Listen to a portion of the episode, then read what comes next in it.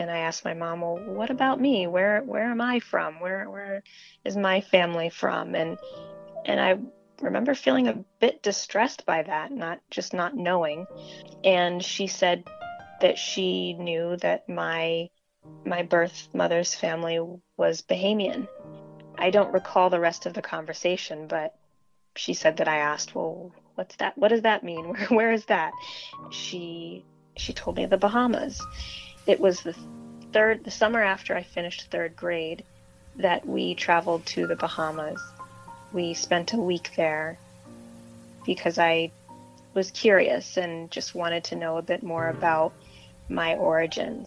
So I, I think I wondered more abstractly where I was from. Didn't really have a full concept of people in my family who my birth mother might have been, who extended family might have been, or, or my birth father, but I was curious to know where I was from. And that's a, a complex question to ask many people of African descent, um, but right. particularly adoptees who are of African descent as well. So that was the first time that I remember asking and thinking, thinking about it. Hi, it's Jennifer Diane Gostin, and welcome to Once Upon a Time in Adoptee Land. You may have wondered what reunion looks like from an adoptee's point of view, or be embarking upon taking that journey yourself to search for your first family, or simply want confirmation that you are not alone in your experience, wherever you are on the path of healing and pushing through a trauma. Wouldn't it be empowering to have many of your burning questions answered here? Know me. My next guest has more than one layer of challenges to her adoption story that she will share with you in this episode. She was adopted by a same race mother and raised in a rural part of New York State that was predominantly white. It wouldn't be until she entered the prestigious Howard University in Washington, D.C., at the age of 18, that she would become more acquainted with her black culture and identity. I find Nomi to be a joy to chat with as a member of the younger generation affected by adoption. We have something in common as it relates to, at the beginning of our adoption, our adoptive parents being old enough to be our grandparents, not uncommon to many adoptees. She is new to the adoption community and gives much deserved credit to Adoption Mosaic, founded by Astrid Castro, for inspiring her to be connected to others who have experienced relinquishment at birth and go further along in the journey of self discovery as an adoptee. Allow me to introduce you to Nomi, someone I find to be introspective and so wise. She exudes respectfulness for others while at the same time honoring herself. She is willing to take one step at a time with a pace that best suits her as she learns more about her beginnings.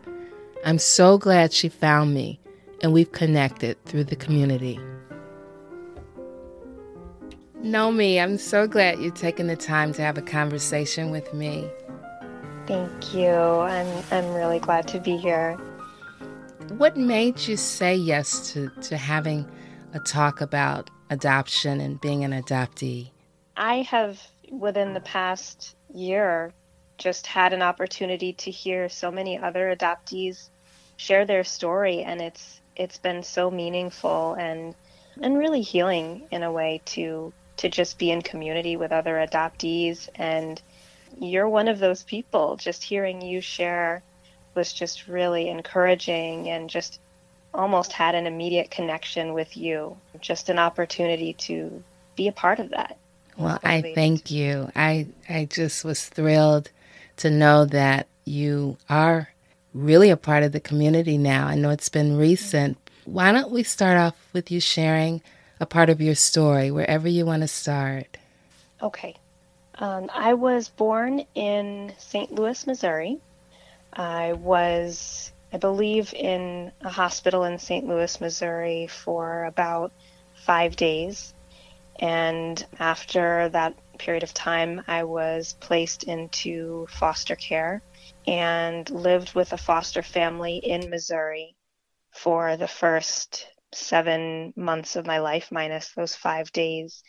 The adoption, I was a part of a closed adoption through a private adoption agency in Missouri. I grew up knowing very little information about my birth family. My adoptive mother is from New York, and uh, she was connected to this private agency in Missouri. So she traveled to Missouri for the adoption, met with my foster family.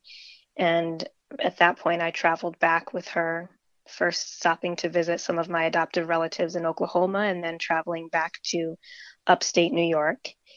And I grew up in rural upstate New York and just in an environment that was, I'd say, quite racially isolated. The adoption was a same race adoption. So my adoptive mother is African American. And so, really, only with my nuclear family did I have access to people who looked like me. Yeah, and, describe when you say rural mm-hmm. New York, describe that. Yes. So I um, I think that the population is probably less than fifteen thousand, and it is a an, an agricultural town outside of Albany, not too far from Albany, New York. Lots of people really live off of the land. Um, a lot of my friends growing up had cows and chickens, horses, lots of rolling foothills, really scenic, picturesque area, uh, but not a lot of cultural diversity. I'd, I'd say I, I, grew up going to a lot of county fairs, going to a lot of friends' homes, swimming in ponds, going to lakes. It was somewhat an isolated area for me growing up. Yeah. So, would you say you did not have many, of any, black friends? I had, I'd say, probably one really close black friend, and she later moved away. So, I'd say around middle school, she moved away. And other than that, my friends were all white. Mm-hmm. So you've always known you were adopted. Yes. And do you remember when you learned that, or or you just have always known? I don't remember when I learned. I I remember my adopted mother telling me that as as long as I knew how to talk, and um, that's when she started sharing with me. And I remember growing up, I'd often ask her to tell me the story of my adoption, mm-hmm. and um, and just kind of from beginning to end as she knew it, and uh, and she would tell me regularly. And I remember also her telling some of my friends as well because I'd ask her to tell them too. And so she she told the story from her lens, and and that's the story I grew up wanting to hear and um, wanting to share with other people as well. So tell me, what was that story that you would ask her to tell you? She talked to me about how there were a few people in her community who were wanting to adopt and had adopted. I, I believe they'd adopted through the agency that which my adoption uh, was completed. My mom had done some missions work in the Caribbean. She had initially thought that she would, she knew she wanted a child.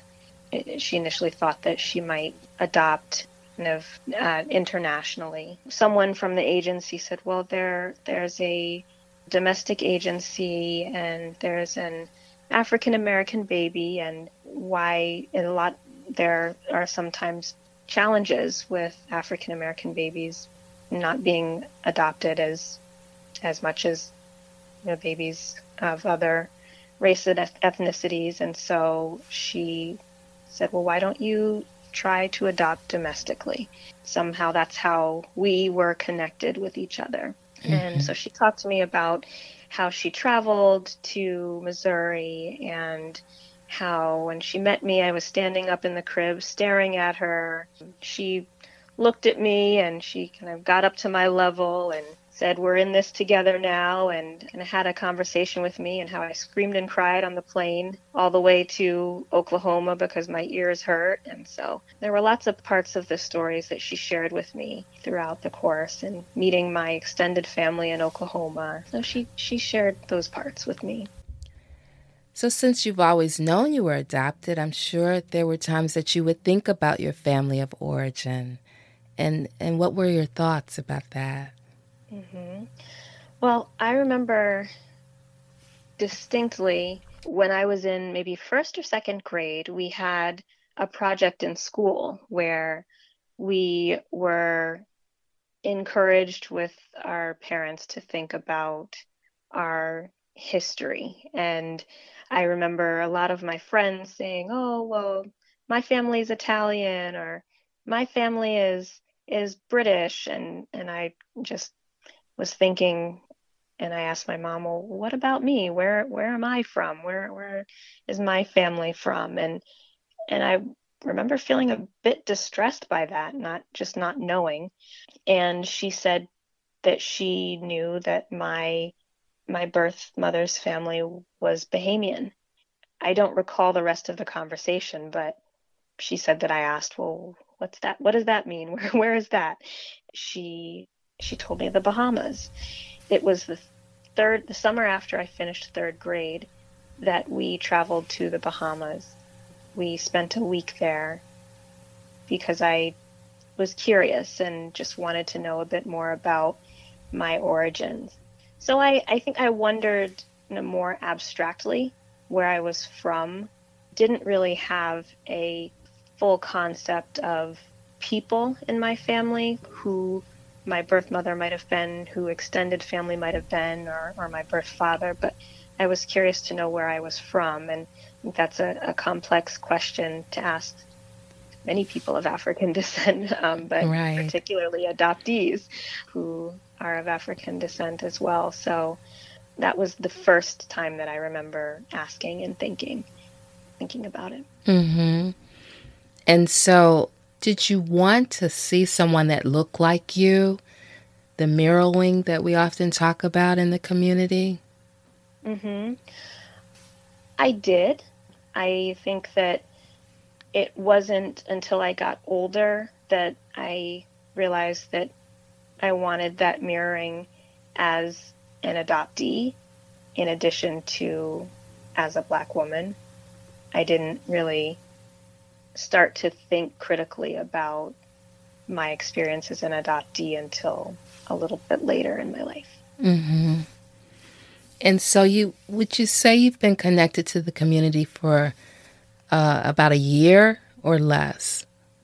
Less than a year. Less than a year. And what sparked your interest in connecting with the community?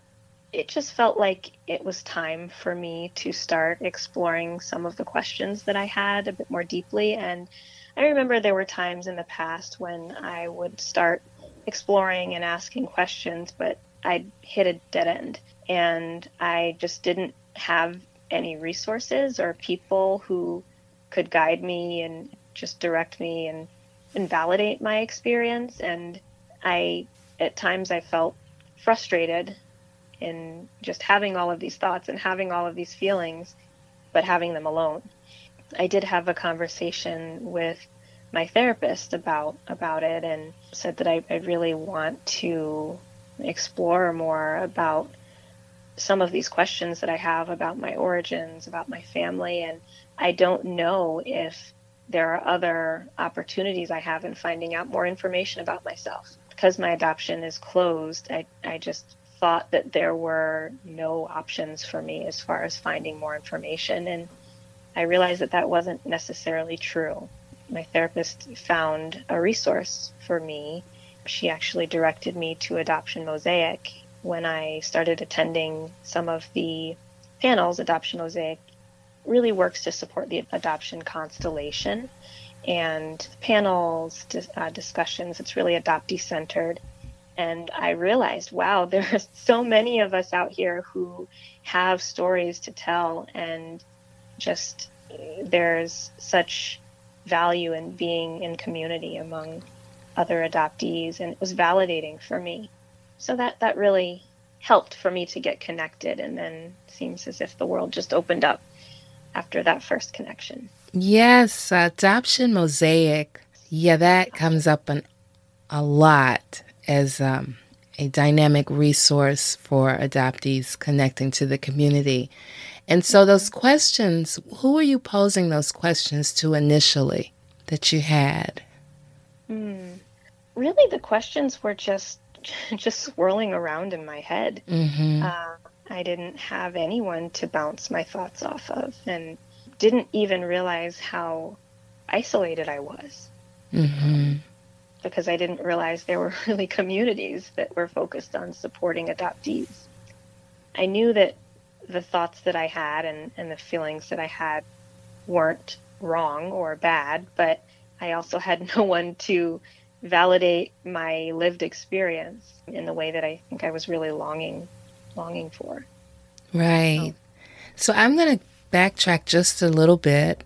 Once you turn 18, I'm guessing you decide to go to a particular university. Mm-hmm. And can you Tell me a little bit about your decision in that. Yes. I attended Howard University when I turned 18. I can backtrack a little bit further because when I was eight years old, my mother got married.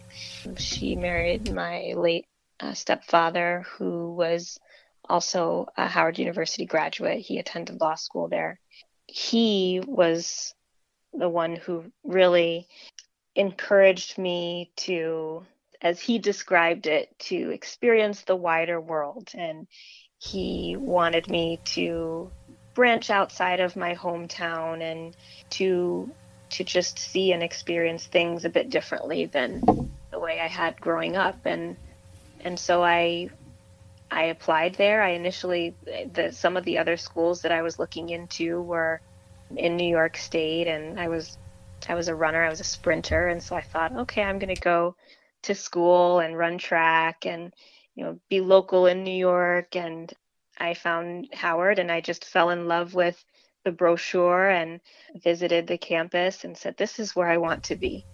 And so I I applied there and I got it and I ended up running track there too. I just walked on the team. But it was he who really I think helped me to develop that interest in going to Howard. And how was the experience at Howard? I mean, that's a prestigious university. What was that like? It was incredible. At first, I had a lot of trouble adjusting.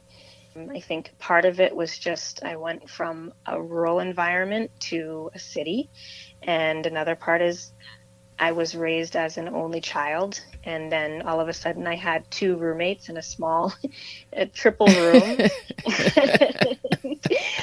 um, and and I was in a hallway full of full of girls from around the world.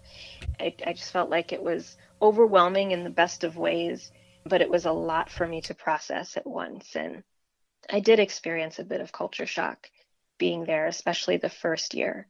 But it was an experience that changed my life and it really started to solidify who I was. It was the first time that outside of my mother that people acknowledged the part of my Bahamian identity because people asked a lot of questions about where where you're from and mm-hmm. that was always complicated to explain as an adoptee like right. well, you're you're you have this Bahamian ancestry but you've you've only been to the Bahamas once and right. you, you didn't grow up in a Caribbean family and so that was complicated to explain and I really don't think that I had the language at that point to explain it the way that I'd explain it today.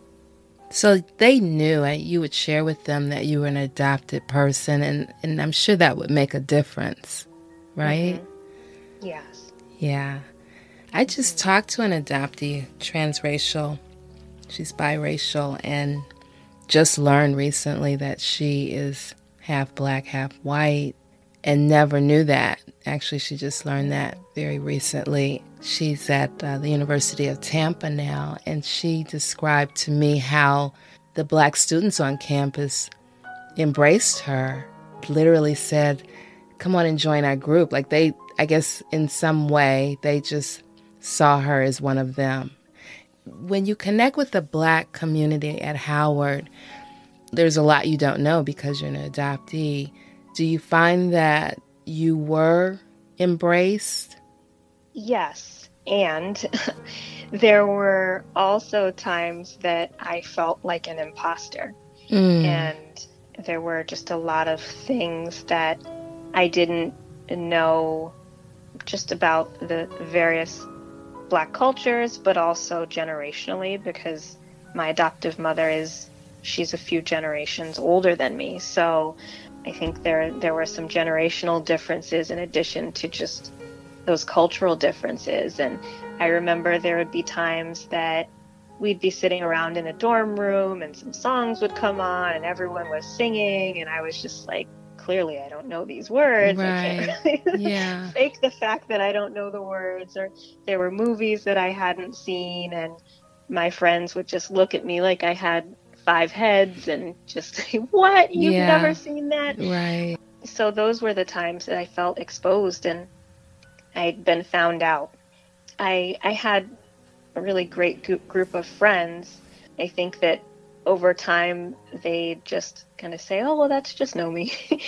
it was still just something that I felt as like this is I feel different in this sense. And yeah, you you have had to navigate what I would call uh, layers to your experience. I too had older parents who adopted me, kind of like old enough to be my grandparents, and mm-hmm. so I do remember navigating that part of my friends' parents being much younger, generation younger, and so there are differences in the generations and kind of how things go in your household and and all of that. So you have that piece and then you do have the cultural piece.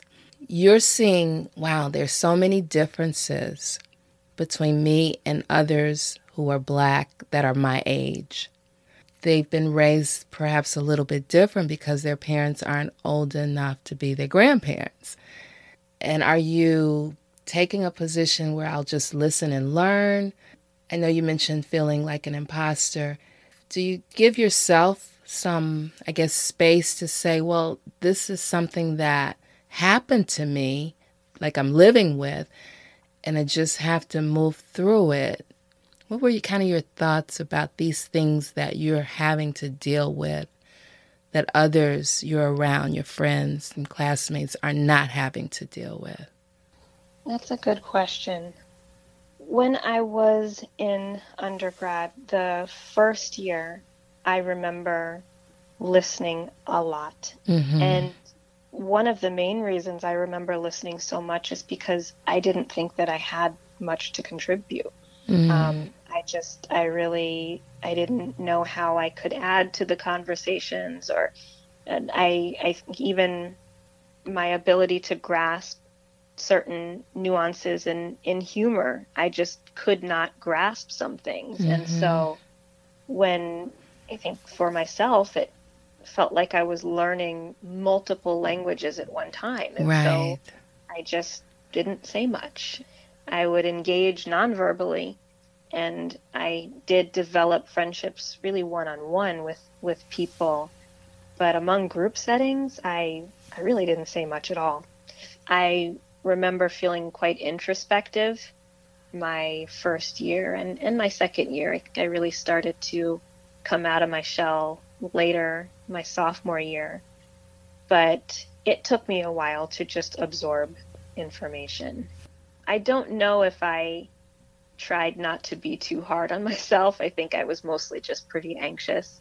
Mm-hmm. And I, I, don't think that I was too critical of myself, but I just remember being very aware of not feeling like I quite fit in. Mm-hmm. Yeah. I know another adoptee described his not fitting in, so to speak, was when I get 18, I've got to get. He was raised by white parents, he's a black man. And he said, I gotta get to a black school and I gotta play catch up, is how he put it. Did you feel a sense of having to like watch these movies that they're talking about? I, I gotta like get some of this that they've already had under my belt so that I can feel like like I know what their experience is that wasn't mine.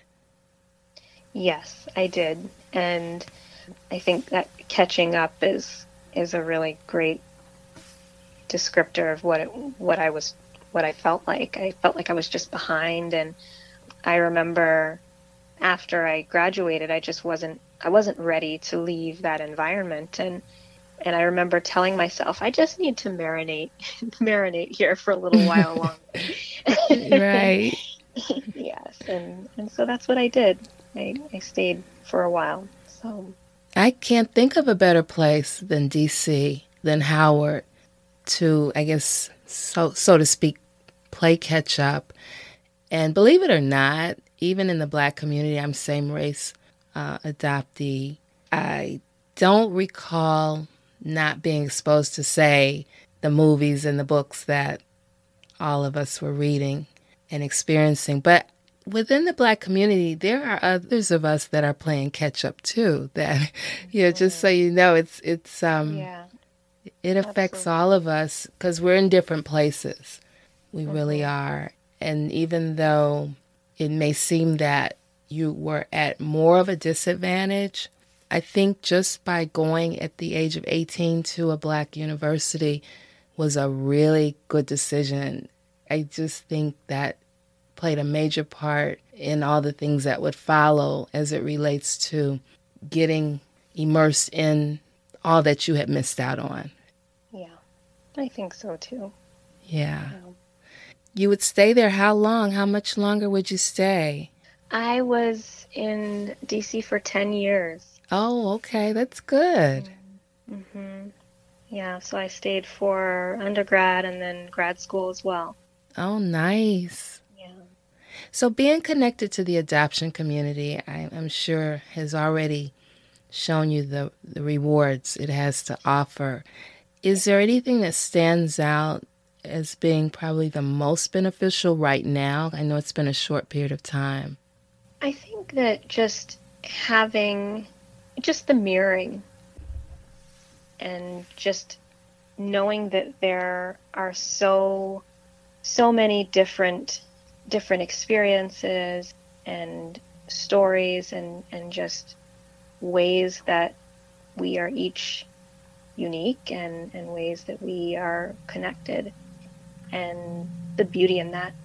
And also just I think eh, having some acknowledgement that there are a lot of challenges that that are associated with just an adoptee narrative and for that to be validated as well for my feelings to be seen mm-hmm. those things have been really important and so you do feel seen and heard i'm sure in uh, some of the spaces that you've been a part of mm-hmm. yeah and I know you're a writer. You're a very good writer. And has that been um, healing to write and share?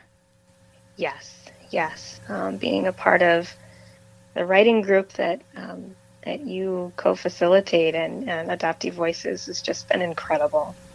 And for really for the first time to share share some of some of the thoughts in my head has been really therapeutic and to receive feedback as well.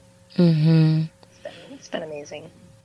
Some writers say that writing itself, of course, is challenging, but sharing can be as or more challenging. Have, have you found that to be, be the case? I actually really enjoy sharing. Oh, good. I do. I I feel nervous every time it's my turn, and mm-hmm. I usually notice that after I share, I find it a little hard to focus. um, but I enjoy I enjoy the sharing. It's still something that feels very new and very vulnerable mm-hmm. um, to me, but I enjoy I enjoy it. I think what Sara Easterly created in Adoptee Voices is just really special because I know writing is just challenging for me. And I love writing. I've been writing a long time and uh, sharing, as a matter of fact, a long time. But it's something really safe, I think, when it's just adoptees, because I have been in spaces where it's, we'll say, mixed company. I don't feel the same nervousness. It's it's a different nervousness. Like I, like I know I won't be judged uh, in the community of adoptees in the same way, or if at all. I don't even feel like I'm judged. I just feel like I'm I'm being seen. Than say in uh, a group of non-adoptees. There's no way that a person that's not adopted can really know our experience. It's a different kind of I don't know challenge. We'll say if I share in the space that's just adoptees. I mean, it's a give and take, and I too enjoy the feedback. And you give such good feedback. Um, yeah, and you participate so well. So I think writing is just another tool that adoptees have to move through whatever we're feeling based on our lived experience. Me too. I, I really do. And I this is the first writing group that I've been a part of, and I just think to myself, wow, how how lucky am I that for this first experience? It's among other adoptees, and I just feel so welcomed and supported and, and safe. I just can't think of how I could have been at a more right place at, a, at the right time. I think just hearing other people share, and uh, there was one essay that you shared and i just remember thinking oh my goodness like this is so beautiful. And that's just encouraging to me as well to continue to share just when i hear other people sharing and just think my goodness this is just wow. This yeah. is so incredible. And um, and that's how i felt when you shared one of one of your your essays. So and that's encouraging to me. Oh thank you. And that is really the key. Uh, it's hard to be public, and it, it's very it's kind of tricky to do that. But when you know that someone else, well, it's healing on one hand for me, but when you know someone else is allowed to, I guess, move on in their journey because you shared or because you were public, that's that's my why. Yeah, that's mm. my why, and yeah, I'm so glad that you are a part of the community because we need you as much as you need us. I want to be perfectly clear. It's, it really is a two way street. And just you taking the time out to, to chat with me about it, to have this conversation today about your experience. All of our stories are very big, and there's no way to cover its entirety on an episode of a podcast, but certainly uh, what you shared today is big. It's really big. And so you have shed light on that from your perspective. So I thank you. Absolutely. And I think something that I've found, I guess, something that I've been thinking through for myself is that there are so many facets of so many adoptees' experiences and stories that I feel connected to. And then there things about other adoptee experiences and and kind of meeting other same race adoptees of color. And I think oh my goodness there's some there's so many of these things that that are validating to me and to my experience. And and I think that's just something that I did not recognize didn't realize that there's so many ways that we're connected and there's so many things about each of our experiences that are unique and and similar and and we can support each other in so many ways. Yeah i agree. And and i know you're this is all new. This is you're you're uncovering or learning or discovering a lot and mm-hmm. probably will for a, a while. And so hopefully you'll come back on as you move further along in your journey Yeah. Yeah, I would I would like Definitely. that because you to. Yeah, because there's going to be probably quite a bit you learn as you move closer to learning about your beginnings. So, Mm-hmm. Mm-hmm. so in closing, is there anything that I didn't ask you that you want to share? Um, I don't think so. we, we covered quite a bit. Today. Yeah, we did. We really did, and and I think that I know you're the younger generation, and I think I told you I'm so excited to talk to you're like my son turned 31 yesterday, so you're his generation. so I'm I'm old enough to be your mom, and so to hear from from you means so much to me, and to stay connected. I really look forward to that and learning more about you. And I think too, you were born in the 80s Mhm. late 80s. And so, from your perspective, it's a lot that I can learn. There's just so much that you have to share. And then we do have some similarities, as, as we talked earlier about our, our parents were older.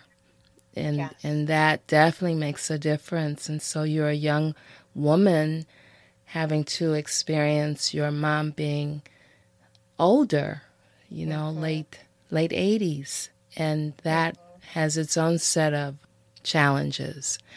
Do you consider yourself a millennial? I do. Okay. Yes, I'm, a, I'm a, an older millennial. An I older millennial. yeah. And so it's it's just a thrill to talk to your generation. So thank you for mm-hmm. that.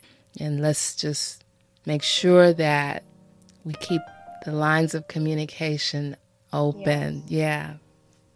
Definitely. No, It's just been such a gift to be in in community with you and and just thank you for inviting me here to to have a conversation. Um, I'm I'm really grateful. Yes. And so it means, in closing, for me, it means so much when the younger generation says, Yeah, I don't mind talking to you.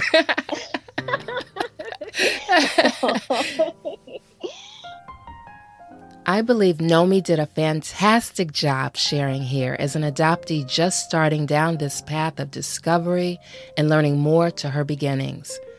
I was particularly struck by how Nomi wants to lean into the telling of her story based on more of the truth and not just what she had been told by others over the years.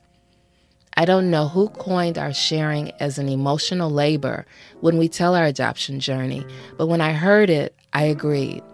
It can be healing, but emotionally exhausting at the same time, especially when new to the community. I also subscribe to the immense importance of not oversharing when we as adoptees engage with the public. I'm honored when younger generations of adoptees accept my invitation to chat about their adoption experience. Nomi put me at ease for the entire length of our conversation, though I knew there might be things that are sensitive to discuss at this time. She's kind, soft spoken, and an exceptionally good listener. Thank you, Nomi. I look forward to getting to know you better in the weeks and months ahead. On behalf of the adoptee community, we are a resource for you, and we're all in this together. If you are an adoptee and would like to share your adoption journey, please visit jenniferdianegostin.com. Thank you so much for being here, and be sure and follow me on Instagram at Once Upon a Time in Adoptee Land.